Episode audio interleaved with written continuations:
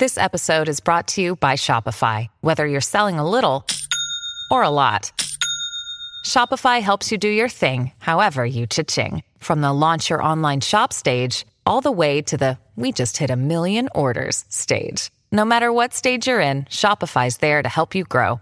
Sign up for a $1 per month trial period at shopify.com slash special offer, all lowercase. That's shopify.com slash special offer. Ryan Reynolds here from Mint Mobile. With the price of just about everything going up during inflation, we thought we'd bring our prices down. So to help us, we brought in a reverse auctioneer, which is apparently a thing.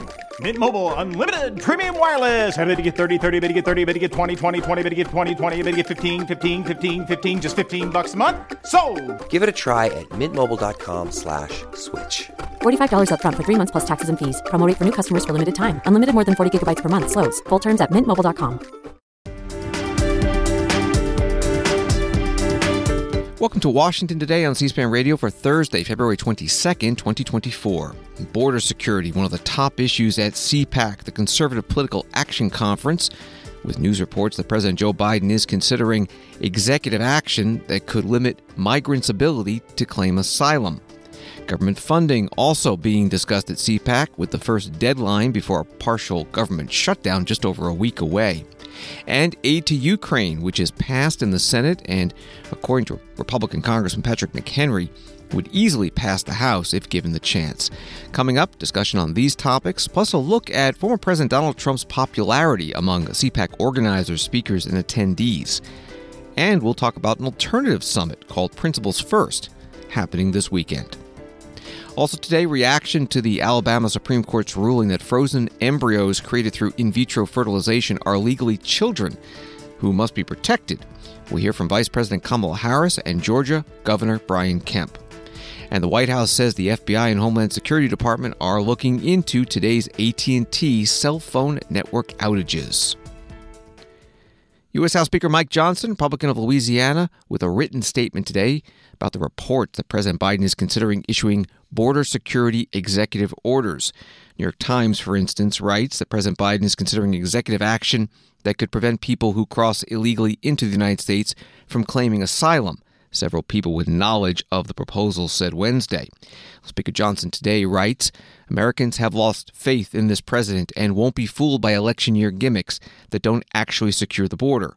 Nor will they forget that the president created this catastrophe and until now has refused to use his executive power to fix it. If these reports are true and the president intends to take action, he can show he's serious by changing more than asylum policy. He should begin by reinstituting the Remain in Mexico policy and ending his administration's abuse of the parole system, among other crucial reforms. Part of the statement from House Speaker Mike Johnson. Congressman Byron Donalds, Republican of Florida, spoke about border security as the opening speaker at CPAC, the Conservative Political Action Conference being held at National Harbor, Maryland.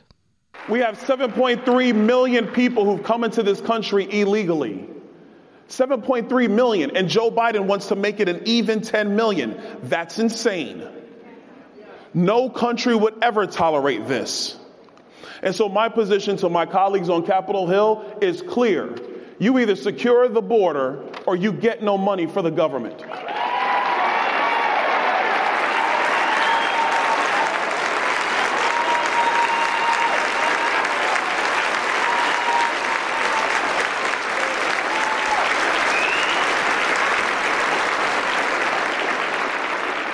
Now, the press would say, oh my gosh, Congressman Donald, you're talking about the government being closed. Oh, are you concerned about that?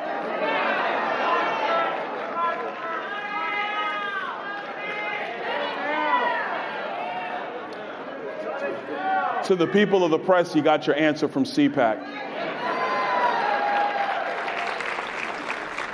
But I tell these reporters when they ask me this, I say, the federal government has one primary job it is to secure this nation and to secure its people.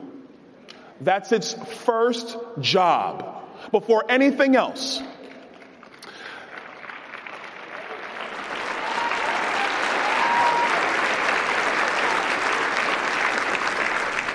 The states that ratified the Constitution of the United States would have never, ever ratified a constitution that would have allowed the federal government to allow an invasion into the United States. They never would have signed it. Those states would have kept their militias and they'd have said, I'll see you guys later. Maybe we can work some things out. But that document is nuts and there's no way I'm going to be a part of it.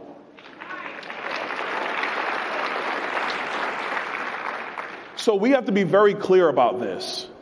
Joe Biden has a decision to make. Decide, Mr. President. Do you want to close Mount Rushmore so the southern border can be open? Do you, Joe Biden, want to tell the last remaining of our World War II vets that they cannot see the World War II memorial on the National Mall so we can have military age men from China and the Middle East coming to our country illegally? Decide, Joe Biden, which country matters more to you, the border of the United States or the border of Ukraine? Congressman Byron Donalds, Republican from Florida, at CPAC.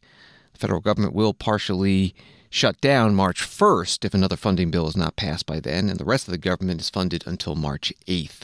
Reports that President Biden may take executive action on immigration, especially using Section 212F of the Immigration and Nationality Act, which gives the president authority to deny immigrants entry to the U.S. if he determines it would be detrimental to the U.S. interest. Former President Donald Trump tried to use this authority, but a federal appeals court ruled that 212F does not supersede asylum law. New York Governor Kathy Hochul, a Democrat, spoke about border security and the U.S. House of Representatives at Politico's Governors Summit today in Washington.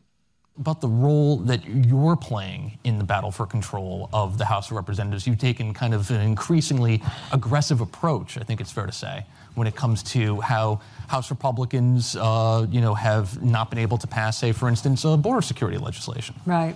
I never thought I'd say this, Nick, because you covered me when I went to Congress right after the Tea Party was elected in November of 2010. I was elected in a special, took office uh, the following June.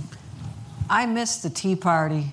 I, I miss John Boehner. I miss people that you could actually work with and get things done. I never thought I'd say that, but you heard it here because Nick, I have to step up because even back a further generation, when I was an attorney for Senator Moynihan, I worked on the last major immigration bill that passed in 1986. And we were able to work with Republicans, Democrats, Tip O'Neill, Ronald Reagan, and came up with a comprehensive plan that held for a long time. So I still believe that the possibility lies there to solve our most difficult problems. But it comes down to the personalities and the people who are in charge. So let's get back to the current speaker. When, John, when, when they're told by Donald Trump to unravel a package that was put together with the voices of a conservative senator, Democrats, and the Biden administration to deal with the border, and Donald Trump whispers in their ear, and all of a sudden they're terrified and they immediately stop, that has an effect on my state. So I am involved in these House races. The path for Hakeem Jeffries to become the Speaker goes right through the state of New York. Right. And there are six House seats, I think, six altogether House that are implied. seats. We just picked up Tom Suozzi's, uh, restoring him back to what had been a Republican seat, so that was a big win for us. And uh, you know the story how that all played out, but I'm I'm committed to use all my resources as the leader of the party. I'm raising into the state party. I have a coordinated campaign with Kirsten Gillibrand, Hakeem Jeffries. I am leading hard on this because not just the fate of America is, lies in the balance, but also my own state is affected. And that's why I'm so engaged in this. New York Governor Kathy Hochul, Democrat, and political reporter Nick Reisman at the Politico Governors Summit in Washington, D.C. today. Story from The Hill The House Freedom Caucus pressed Speaker Mike Johnson to put forward a year long stopgap funding bill, which would trigger automatic cuts to government spending if he can't win concessions on controversial conservative policy riders. In a letter to Johnson on Wednesday, the hardline conservative caucus also asked for an update regarding spending talks with Democrats ahead of a March 1st deadline to prevent a partial government shutdown. That was from thehill.com. Congressman Scott Perry, Republican of Pennsylvania, former Freedom Caucus chair, spoke about government funding today at CPAC, interviewed by Newsmax reporter Ed Henry. there hasn't been any spending cuts. They talked about, you talked about, he talked about uh, cutting the 87,000 new IRS agents. We'll get to the border in a minute, which you mentioned. Why have we not cut any federal spending? Because unfortunately, there's one party in Washington, D.C., and around the country that's literally, as Russ says it kindly, seeking the fundamental transformation of America. We don't really internalize what that means. And there's another party that doesn't necessarily seek that, but's not really going to do much about anything to stop it. And, and unfortunately, there are many Republicans that want to continue the spending, and they have their project, and it's so important to them. I will tell you, as a person who wore the uniform of the United States for over 35 years, funding the military is important to me. But the, the military hasn't passed an audit ever ever. And to say that there's no waste or fraud or abuse there or some efficiencies there is insane. Yet, if you say that you want to take a look at the military and make some find some efficiencies there, there are a bunch of folks on our side of the aisle that say absolutely not. They will never vote for any of it. And as long as we keep doing that, there's always a deal to be made because they're going to vote for that and they can always find enough Democrats to vote for all the other stuff, and they cobble that together, and then folks like me and Russ are left on the outside. Congressman Scott Perry, Republican of Pennsylvania, at the CPAC gathering at National Harbor, Maryland. The Russ is Russ Fulcher, Republican from Idaho. Congressman Patrick McHenry, Republican of North Carolina, tells CBS Chief White House correspondent Major Garrett on his podcast, The Takeout, that the odds of a government shutdown are 50 50. And it is, in the congressman's words, a preventable disaster. Congressman McHenry also says he believes the House will support aid for Ukraine if it is allowed to come to the floor. Here's a portion of the podcast. There is a majority in the House that will support this. That will support it. I will support Ukraine funding. How does it get to the floor? Uh, that's going to be the tough mechanism uh, because the Speaker, I don't think, is going to be willing uh, to to go to bat for the Ukrainian people, for for uh, our commitments in Asia, for our commitments in the Middle East right now, and so he, he will go- not be willing to go to bat. Well, look, we've we've we've attempted we uh, passed one Israel bill, mm-hmm. um, which was. Um, the mechanism to do that was a mistake. We took uh, funding that Democrats, by and large, would never accept when if we just passed uh, you, Israel aid in the opening uh, last week of October, first week of November, it would be law now. If yep. we just passed it, but we had to, they played politics with a pay for, which I think was a dumb decision then, um, and has made has been made manifestly worse as each week has gone by and Congress has been uh, unable to act. So it comes to the floor one of two mechanisms: either through um, either through a discharge petition, which requires a majority yes. signing their name on the line yep. for holding out for a long period of time, and then the bill comes to the floor over the objection. Any likelihood of, of that? There's some likelihood of that. Twenty percent, thirty percent. Yes, and then no better than that. No better than that, and then there's probably a forty to forty-five percent shot that the second way to take a bill to the floor, which is a, a, a procedural motion to cut off debate which is moving the previous question. Now, this right. is parliamentary procedure, yeah, and everybody's very deep in the stop. weeds, okay. right? The moment here of a defeating of the previous question, we've not done this in generations right. in the U.S. House of Representatives. Uh, losing a rule vote, uh, vote, I view that as a cardinal sin, right? A cardinal sin. This is not some sort of trifling thing of a white lie. It is a major, uh, grievous sin. Defeating the previous question is something like a nuclear device. Yeah. It is of magnitudes different than a sin. It is a vast act of war. Yeah.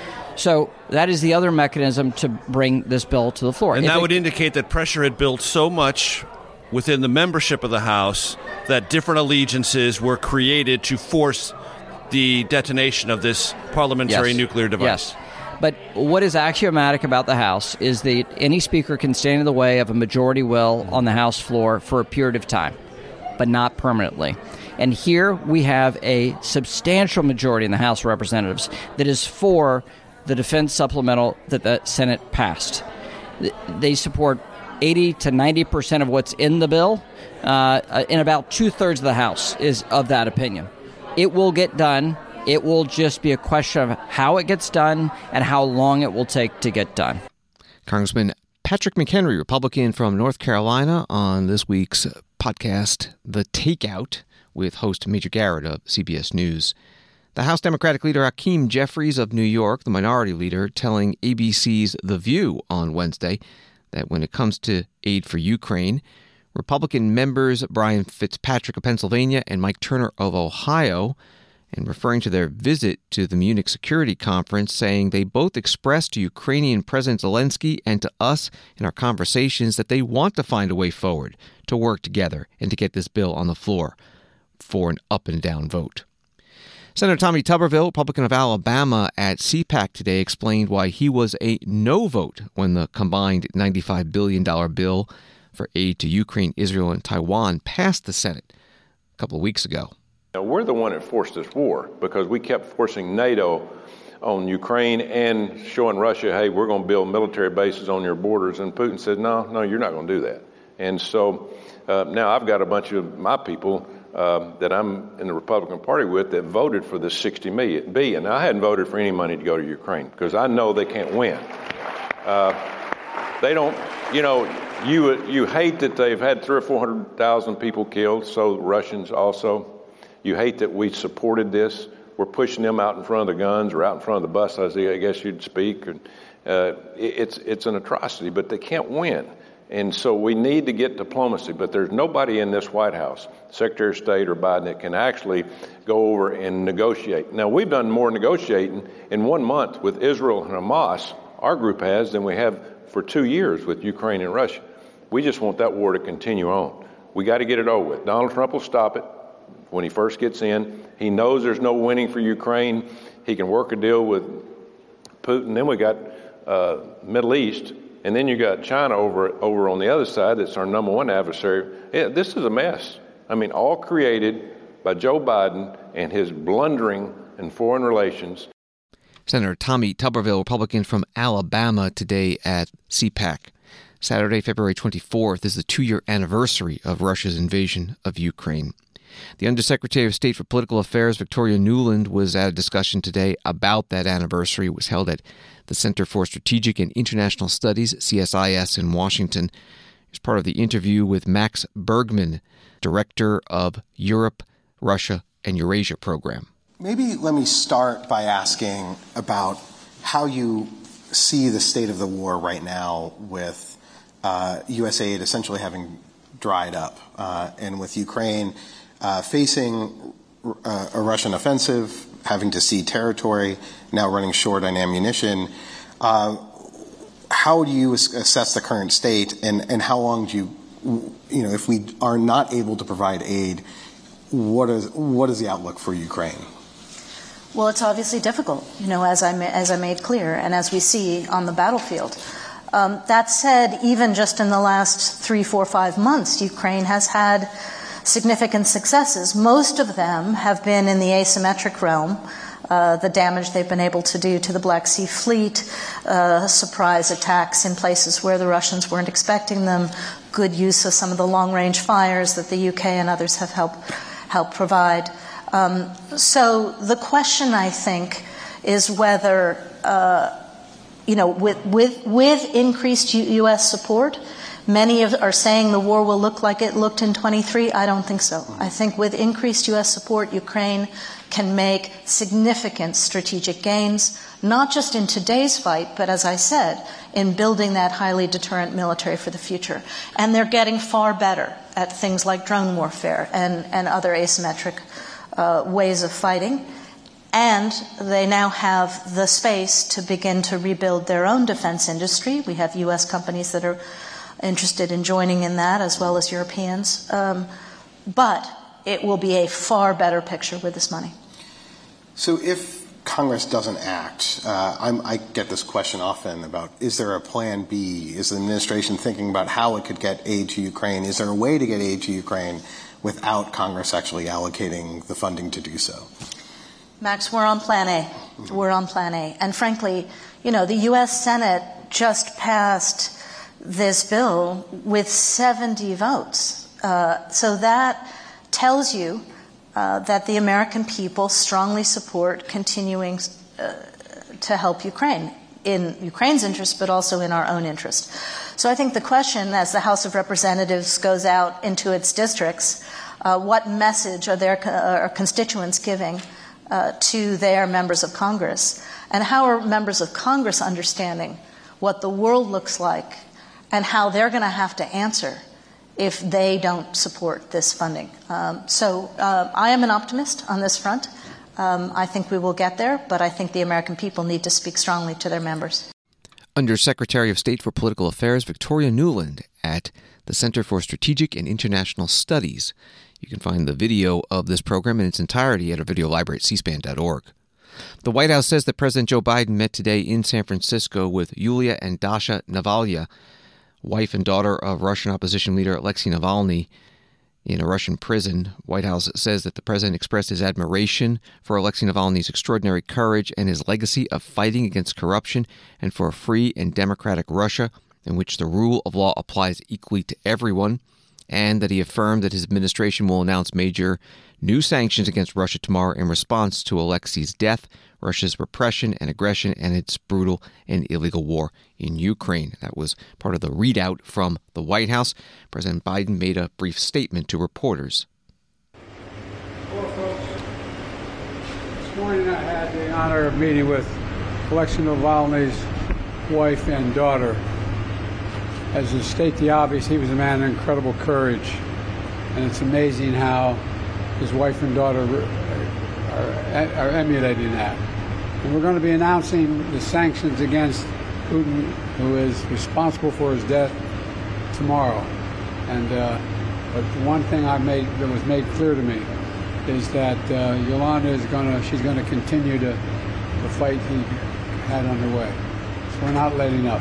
Thank you. President Biden in San Francisco. Story from the New York Times President Vladimir V. Putin on Thursday took a short flight on a supersonic bomber, part of his pre election effort to project confidence and power inside Russia, and a conspicuous reminder to the West of his country's nuclear capabilities. The flight took only 30 minutes, the Kremlin said in a statement, but the range of the wide wing Tu 160M, also known as a White Swan in Russia, allows it to reach the United States with two dozen nuclear weapons aboard. That was from the New York Times. To the fighting in the Middle East, this from Associated Press. A suspected missile attack by Yemen's Houthi rebels set a ship ablaze in the Gulf of Aden on Thursday as Israel intercepted what appeared to be another Houthi attack near the port city of Eilat. Authorities said the attacks come as the rebels escalate their assault over Israel's war against Hamas in the Gaza Strip. The Pentagon Deputy Press Secretary Sabrina Singh took questions about the Houthis and the war between Israel and Hamas at her news conference at the Pentagon. First of all, on the, the Houthis, um, do you does DoD assess that the Houthi attacks have ramped up over the past couple days? It seems like we're seeing a lot more activity.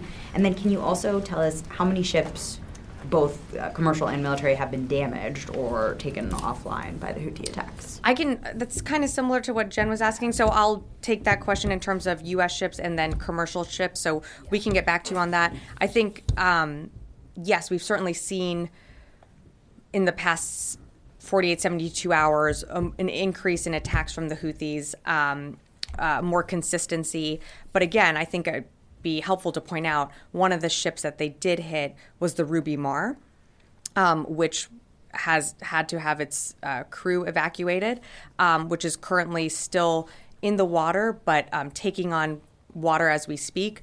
Um, it's creating a, an environmental hazard with the leakage of all the fuel that it's carrying. On top of that, it was car- carrying, to my understanding, as fertilizer. So um, the Houthis are creating an environmental hazard right in their own backyard. On top of that, um, as I mentioned at the podium the other day, uh, they hit a ship that was carrying grain towards Yemen. Uh, for a, their own citizens, for a starving population. So, again, they're saying that they're conducting these attacks against ships that are connected to Israel. Um, these are ships that are literally bringing goods, services, aid uh, to their own people, and they're creating their own international problem. And just secondly, sure. um, I wanted to ask you about Rafah. Has um, has the IDF provided any plans to DoD about about for its plan to protect civilians ahead of any kind of ground invasion? I'm not aware of any plan fully presented to the to the United States to review. Again, we're not we're not asking to check their homework. What we're asking them to do is put forward a credible plan that they will be able to, as we have said in many conversations, protect the over 1 million innocent Palestinians that are there. Um, and of course, any credible plan would have to take into account um, food, medicine, services. How are you going to provide those as you move a population? Um, I know that's something that they're working through. The secretary, of course, remains engaged with Minister Gallant, um, not just at his level, but levels here at this building and throughout the interagency. But um, I'm just not going to get ahead of any plans that Israel's working on right now. Has not seen that plan yet. No, we're not. We haven't seen the plan, but we're not also asking to grade homework here. Uh, we want to make sure that whatever plan that they, uh, you know, do brief us on does include um, protecting innocent civilians in that in that region. The Pentagon Deputy Press Secretary Sabrina Singh at her news conference at the Pentagon. USA Today with an update. White House Special Envoy Brett McGurk was in Israel on Thursday to breathe new life into talks aimed at a ceasefire and the release of hostages while also trying to dissuade Israeli leaders from a ground invasion of the southern Gaza city of Rafah. The visit comes as senior officials on both sides of the war suggested a breakthrough could be near. That was from USA Today. Washington Today continues in a moment. This is Rachel from C SPAN's podcast team, along with my colleague Nate. Join us as we celebrate C SPAN's 45th anniversary and our inaugural Founders Day campaign. It all started as a bold experiment on March 19, 1979, when C SPAN first brought coverage of the House of Representatives into living rooms across America. Let's celebrate C SPAN's visionary founders who believed in offering unfiltered access to the inner workings of our political process. From Congress to the White House to the courts and beyond, C SPAN has documented history unfolding without commentary or spin for over four decades. Help us keep it going. Visit cspan.org slash donate today to give a gift in celebration of C-SPAN's Founders Day. Your donation honors the original vision of C-SPAN's founders and helps to advance our mission for years to come. Make your donation today at cspan.org slash donate. Thank you. Welcome back to Washington Today, available as a podcast on the free C SPAN Now mobile app and wherever you find your podcasts. The Alabama Supreme Court, writes Associated Press, recently ruled that frozen embryos can be considered children under state law, raising concerns about how the decision could affect in vitro fertilization, commonly known as IVF. The decision issued in wrongful death cases brought by couples who had frozen embryos destroyed in an accident could potentially leave clinics vulnerable to lawsuits and restrict access to treatment. On Wednesday, the University of Alabama Birmingham Hospital paused IVF treatments while it considers the ruling significance. On Thursday, a second IVF provider in Alabama said it's pausing parts of its program. Vice President Kamala Harris spoke about this and also about abortion policy at a roundtable in Grand Rapids, Michigan. So, not only is it about freedoms that have been taken and what that means in a country that prides itself on being a democracy that upholds and fights for freedoms and liberty, it means that in states across our country, people have been suffering. And we must be explicit about what that is, because this is not a hypothetical point. Women have been having miscarriages in toilets in our country, have been denied access to emergency care because of what has been happening. And then, as the governor said most recently, putting access to IVF at risk. Think about that. Individuals, couples who want to start a family are now being deprived of access to what can help them start a family. So, on the one hand, the proponents are saying that an individual doesn't have a right to end an unwanted pregnancy, and on the other hand, the individual does not have a right to start a family. And the hypocrisy abounds on this issue when you also consider that in the top 10 states with maternal mortality, mm. there are abortion bans. I have often challenged the folks in those states who propose to say that an abortion ban is in the best interest of women and children. Ask them why have they been so silent on an issue like maternal mortality? Vice President Kamala Harris at the Fountain Street Church in Grand Rapids, Michigan today. President Biden put out a statement about the Alabama Supreme Court's decision on IVF that includes this line The disregard for women's ability to make these decisions for themselves and their families is outrageous and unacceptable. An article at Politico days after the Alabama Supreme Court ruled that frozen embryos can be considered children under state law, several top Republican governors said they're supportive of in vitro fertilization procedures. Speaking at the Politico Governors Summit on Thursday, Governors Brian Kemp of Georgia, Bill Lee of Tennessee, Kevin Stitt of Oklahoma, and Chris Sununu of New Hampshire all weighed in on the latest front in the battle over reproductive rights ahead of the November elections. The decision complicates the Republican Party's standing with millions of people who may oppose abortion but support and in many cases use in vitro fertilization and other forms of fertility care. One in six Americans who struggle with infertility turn to IVF, according to the National Infertility Association. That was reporting from Politico.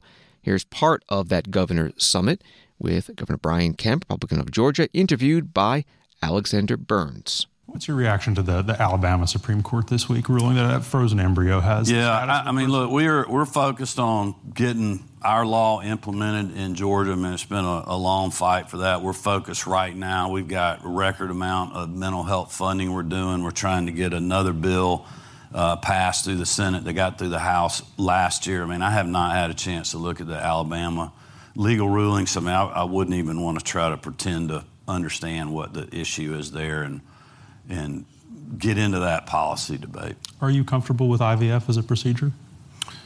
I am. Yeah. Yeah. Um, it was just surprising to me yesterday. You saw, you know, Nikki Haley has uh, uh, struck some chords that are similar to what you just said about the sort of need to find areas of consensus and this very divisive issue. Surprising to see her say that she thinks frozen embryo has personhood status. Uh, that feels well, like a- well, you have a you know you have a lot of people out there in this country that they wouldn't have children if it wasn't for that. Yeah.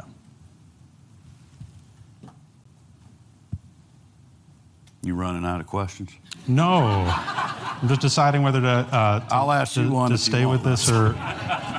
It's a super important issue, right? And it, it, it, it is a, an intensely personal issue for voters, right? And I, I do just, I, I, guess I'm sort of trying to figure out where to, whether to push you on this a little bit further. That uh, I think that'd be a terrible idea. there, like there are clearly a lot of voters, right, who uh, are not totally comfortable with the idea of abortion, but also don't love the idea of the government telling them too too much about what to do in that part of their lives, right? Yeah, I just that's wonder. not shocking in today's political environment. You know, Yeah. people are disagreeing about a lot of things. I mean, the thing is, we got to be able to disagree, have you know, civil conversations about these issues, and and look at facts and, and data. And then at the end of the day, if people are still disagreeing, you know, that this is an issue where that is going to happen. Uh, and there's other issues like that that that may happen. I mean, you, you know, climate you know what what we should do uh, in our military conflicts around the world, and you know I, I think those are those are discussions where we got to get back in this country where we're working together on things to find solutions versus you know just blaming the other side. Governor Brian Kemp, Republican from Georgia, at Politico's Governors Summit today in Washington, D.C. And now a closer look at CPAC.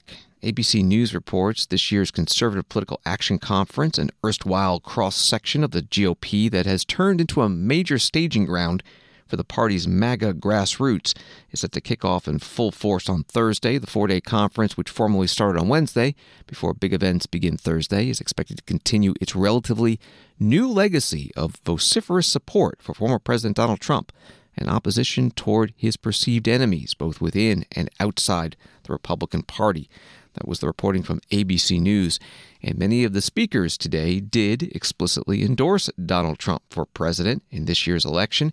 Here's Ben Carson, a former presidential candidate himself, and then Secretary of Housing and Urban Development in the Trump administration. The law is being used to constantly harass upstanding citizens while the real criminals go untouched. To our leaders, you and I are the enemy, not the carjackers and the looters and the criminals who are running rampant in our cities. And now our justice system has been weaponized against the administration's top political competitor with absurd witch hunts from every corner of the country. It reminds me of the old Soviet slogan You show me the man, and I will find you the crime. They are throwing everything they have. Think about it. Everything they have, they're throwing at President Trump because they're desperate to stop him. And they're desperate to stop you and me. Trump's only crime is representing the American people first. And for that, you know, for that, they're trying to put him in jail for the rest of his life, tie him up in court, take all of his assets. They're terrified of him. They're incredibly unfair. And if we allow this to happen, America will never be the same again. We have to stop it. Ben Carson, former Housing and Urban Development Secretary in the Trump administration, today at CPAC. New York Times headline reads CPAC straw poll slighting Haley will ask about Trump's ideal running mate. refers to the traditional straw poll that at past conferences asked who the attendees prefer as the Republican presidential nominee. And Haley referring to Nikki Haley, former South Carolina governor, running against Donald Trump for the Republican presidential nomination this year. Story from The Hill CPAC exhibition hall for the 2024 events includes a variety of merchandise, trinkets, and even a twist on the traditional pinball game. The virtual pinball game, created by an entrepreneur, features photos from the January 6, 2021 Capitol riots, former President Trump's Stop the Steal rally earlier in the day, along with graphics of the U.S. Capitol and media networks MSNBC, Fox News, and CNN. The game can be played over several modes, including Stop the Steal, Fake News, Peaceful Protest, It's a Setup, Babbitt Murder, a reference to the January 6th rioter who was shot and killed by police after trying to climb barriers at the Capitol. Have Faith and Political Prisoners. As you play each mode, videos from the insurrection play on a screen above. That was reporting from The Hill. CPAC is hosted by the American Conservative Union. The first conference was in 1974. ACU chair is Matt Schlapp. And he said on Steve Bannon's War Room podcast on Wednesday that some news outlets and journalists will not be receiving media credentials this year.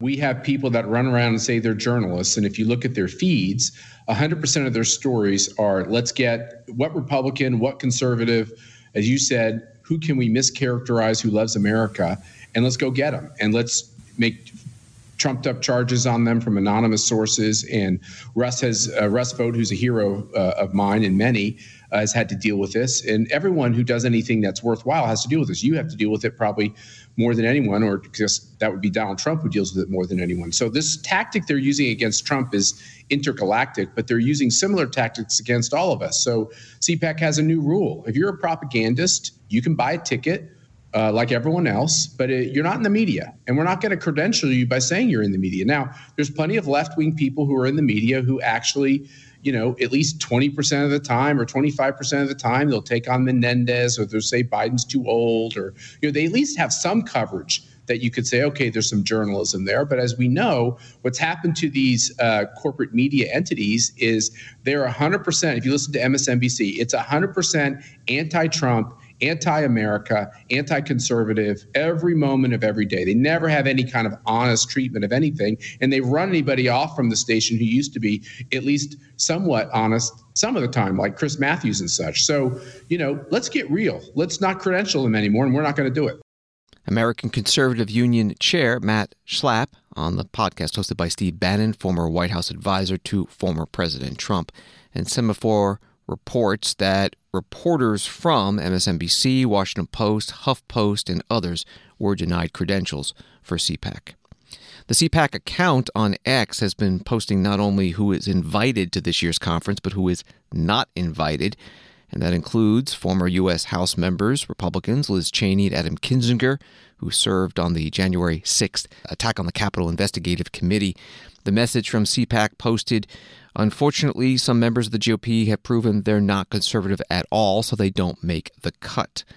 Those members, though, have been, or former members, have been invited to another summit this weekend hosted by the group Principles First. C SPAN spoke to founder Heath Mayo. Principles First is a grassroots nationwide effort, I think, to kind of refocus the conservative movement on principles instead of personalities. Uh, you know, our, our, flagship event every year is the, the Principles First Summit, which is this weekend. It's the same weekend as CPAC, which I think has come to represent sort of everything wrong with the conservative movement the corruption, the grift. Um, you know, this is about personalities for them instead of our principles. And so we're really excited about uh, everybody that's coming together this weekend. But that's uh, that's what Principles First is all about. How many people are in your group at the grassroots level, and who are some names that uh, are part of your group that folks might recognize? Yeah, I mean, we've got literally thousands, tens of thousands of people around the country. Um, you know, we're sold out at the Conrad this weekend, but some names people that will re- will recognize. Um, Brad Raffensperger will be there. Obviously, stood against all the assaults against the election in Georgia. Uh, we've got Adam Kinzinger, Governor Hutchinson, Asa Hutchinson, who, who you know ran for president in the Republican primary and spoke some hard truths.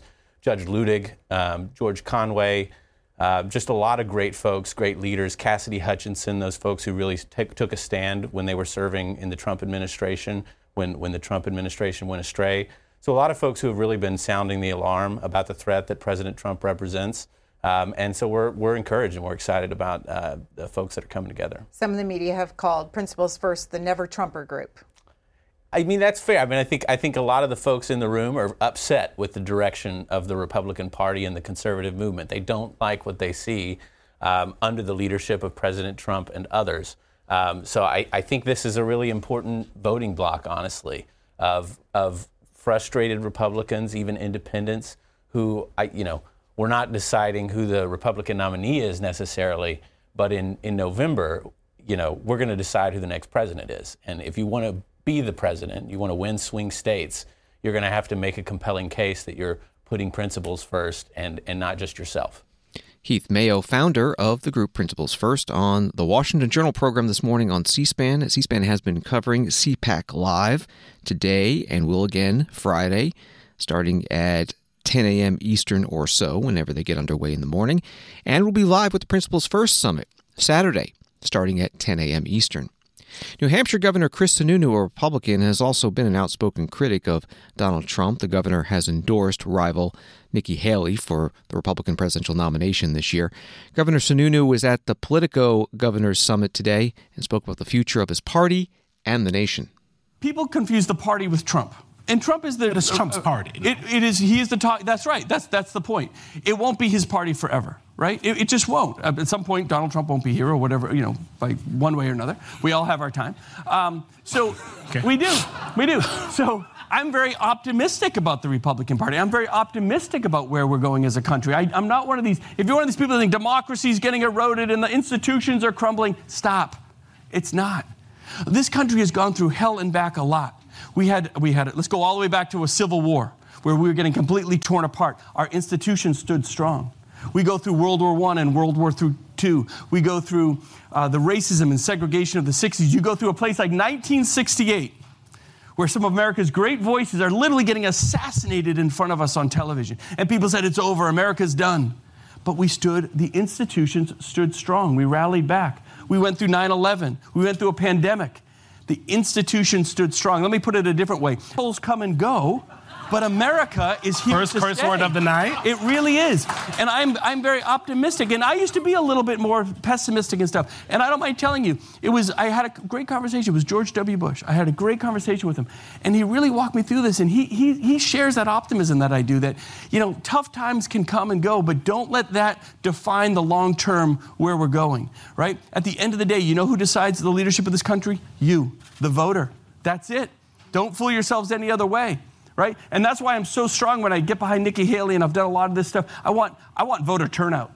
If you can vote in a primary, but for some reason you didn't show up, that's on you. That is not on the system. That's on you. You chose not to participate. I think the voter in, in South Carolina, which will happen this Saturday, um, just to pick on them a little bit, but the average voter turnout there is like 15%, right? I mean, we have like 60 plus 70% voter turnout in New Hampshire, and even that isn't enough for me, right? So the fact that you have so many people, and that's average for most, for most of the country 15, 20% of people actually vote in their primaries. But if you want a different candidate of Biden or Trump, which most of us do, most everybody does, right? then you got to participate. But you have such low voter participation. That is not on the system. That isn't because it's broken. That isn't because another candidate raised more money. That's because you chose not to show up. New Hampshire Governor Chris Sununu, a Republican, at the Politico Governors Summit in Washington. Wall Street today, the Dow up 456, Nasdaq up 460, S&P up 105. A Reuters story early afternoon, AT&T said 3 quarters of its network has been restored after a cellular phone outage on Thursday disrupted calls and text messages for thousands of US users, prompting an investigation by federal agencies. The wireless carrier, whose 5G network covers around 290 million people across the United States, has been grappling with interruptions to its service for more than nine hours. The Federal Communications Commission said it is investigating the incident, while the U.S. Cybersecurity and Infrastructure Security Agency said it is working with AT&T to understand the cause. The outage affected people's ability to reach emergency services by dialing 911, according to posts on the X social media platform by government departments in several U.S. cities. That was from Reuters an update from John Kirby, the White House National Security Communications Advisor, at his online audio briefing. We'll go to Zeke Miller from the Associated Press. Do you have any uh, details? Uh, has the NSC been briefed or in contact regarding these reported cell outages or any reason to believe that they may be the result of any sort of foreign uh, malign activity? On the AT&T issue or the, the, the, the cellular network issue, uh, as I understand it, Zeke, um, the FCC has been in touch with the AT&T and those conversations are ongoing and they're trying to kind of figure out what exactly happened here. Um, I don't think all networks have been restored, but as my understanding is that that uh, everybody but AT&T is back up and running uh, completely right now.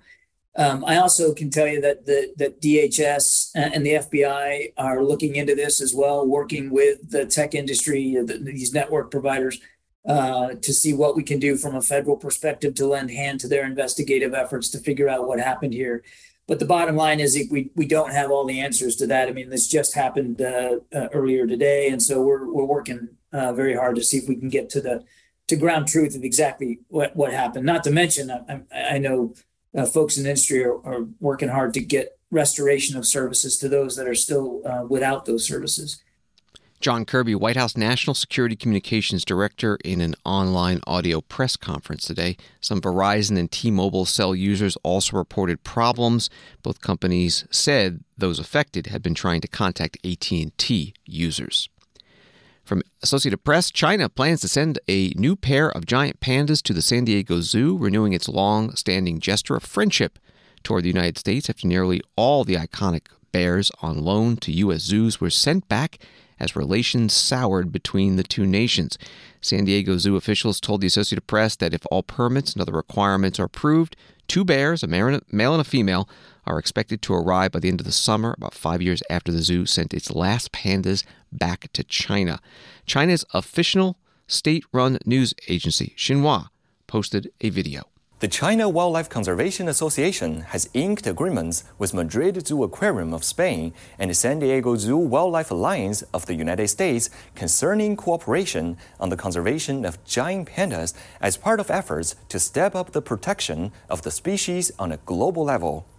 Currently, the association is also holding consultations with another U.S. zoo and an Austria zoo on such cooperation, it said. Spain, the United States, and Austria were among the first countries to carry out international cooperation with China regarding giant panda conservation. Thanks to the joint efforts of their research teams, China and these three countries have managed to breed a total of 28 giant panda cubs.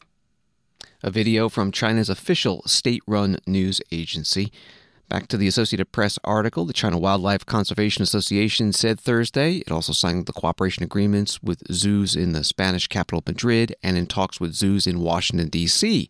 and Vienna.